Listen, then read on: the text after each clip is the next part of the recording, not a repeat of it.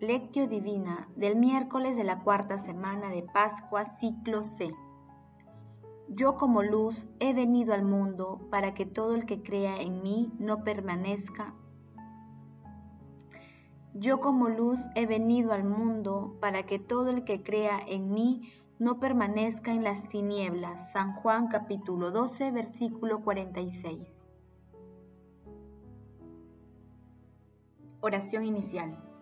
Santo Espíritu de Dios, amor del Padre y del Hijo, ilumínanos con tus dones para que podamos comprender los tesoros de la sabiduría que Jesús nos quiere revelar en este día. Otórganos la gracia para meditar los misterios de la palabra y revélanos sus más íntimos secretos. Madre Santísima, intercede ante la Santísima Trinidad por nuestra petición. Ave María Purísima, sin pecado concebida. Paso 1. Lectura.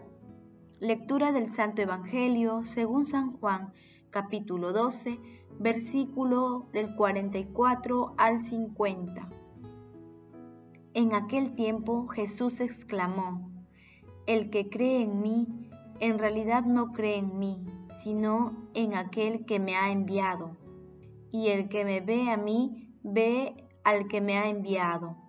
Yo como luz he venido al mundo para que todo el que crea en mí no permanezca en las tinieblas.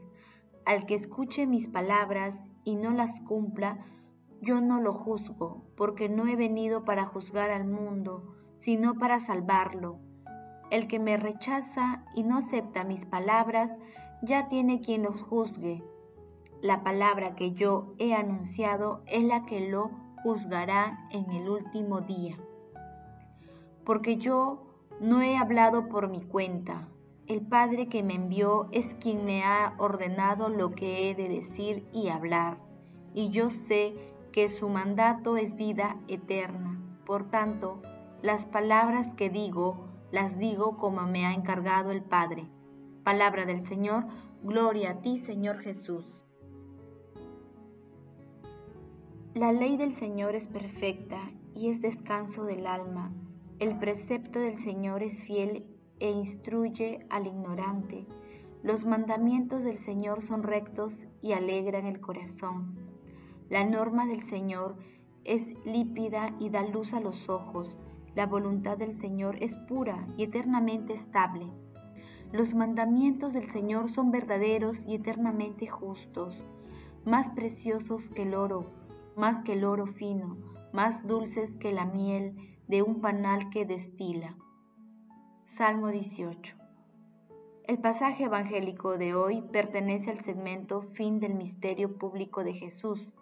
Antes de esta lectura se ubican los textos de la entrada triunfal de Jesús en Jerusalén, del anuncio de su glorificación a través de la cruz y de su muerte, y de la incredulidad de muchos judíos ante las obras de Jesús.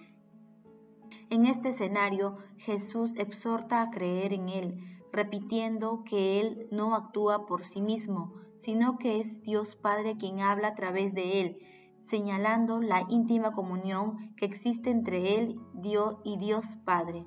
Asimismo, destaca que Él no ha venido a juzgar al mundo, sino a salvarlo. En este sentido, Jesús se revela a sí mismo como la luz que permite que la humanidad salga de las tinieblas del pecado. Es la luz que llega a través de su palabra, la cual será la referencia principal en el juicio para quienes no acepten a Jesús y sus enseñanzas. Paso 2. Meditación. Queridos hermanos, ¿cuál es el mensaje que Jesús nos transmite a través de su palabra? Jesús es la luz del mundo que viene del Padre y su palabra es la palabra de Dios Padre. Por eso, la palabra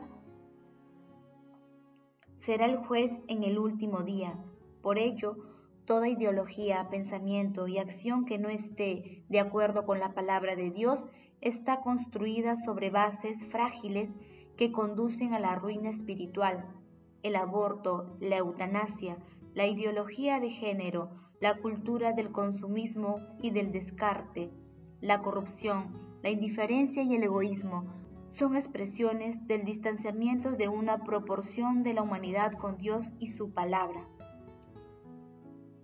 En la palabra de Dios, leída y meditada a la luz del Espíritu Santo, se encuentran todos los preceptos para la vida cristiana y muchos más aún se encuentra también la luz de la misericordia, de la verdad y del amor de la Santísima Trinidad. La palabra está cerca de todos, pero cada uno es libre de, de aceptarla o rechazarla. Hermanos, meditando la lectura de hoy, intentemos responder. ¿Cuál es nuestra actitud frente a las ideologías del mundo y ante las personas que no acogen a Jesús? ¿Qué más podemos hacer como cristianos para que más personas se acerquen a Dios a través de su palabra? ¿Creemos en Jesús a través del rostro doliente de las personas que sufren en el mundo? Que las respuestas a estas preguntas nos ayuden a ser fieles a la palabra de Jesús por medio del Espíritu Santo que reparten los carismas al pueblo de Dios. Jesús, María y José nos aman.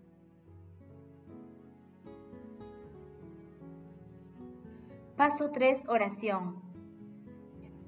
Padre eterno, tú que eres la vida de los fieles, la gloria de los humildes y la felicidad de los justos, escucha con bondad nuestras súplicas, para que se vean siempre colmados de tus dones los que tienen sed de las promesas de tu generosidad. Amado Jesús, Verbo encarnado, tú que nos comunicas a través de tu palabra, la palabra y el amor de Dios Padre, concédenos a nosotros la voluntad de Dios Padre de seguirte a lo largo de nuestras vidas, no solo en las alegrías, sino también en las tribulaciones.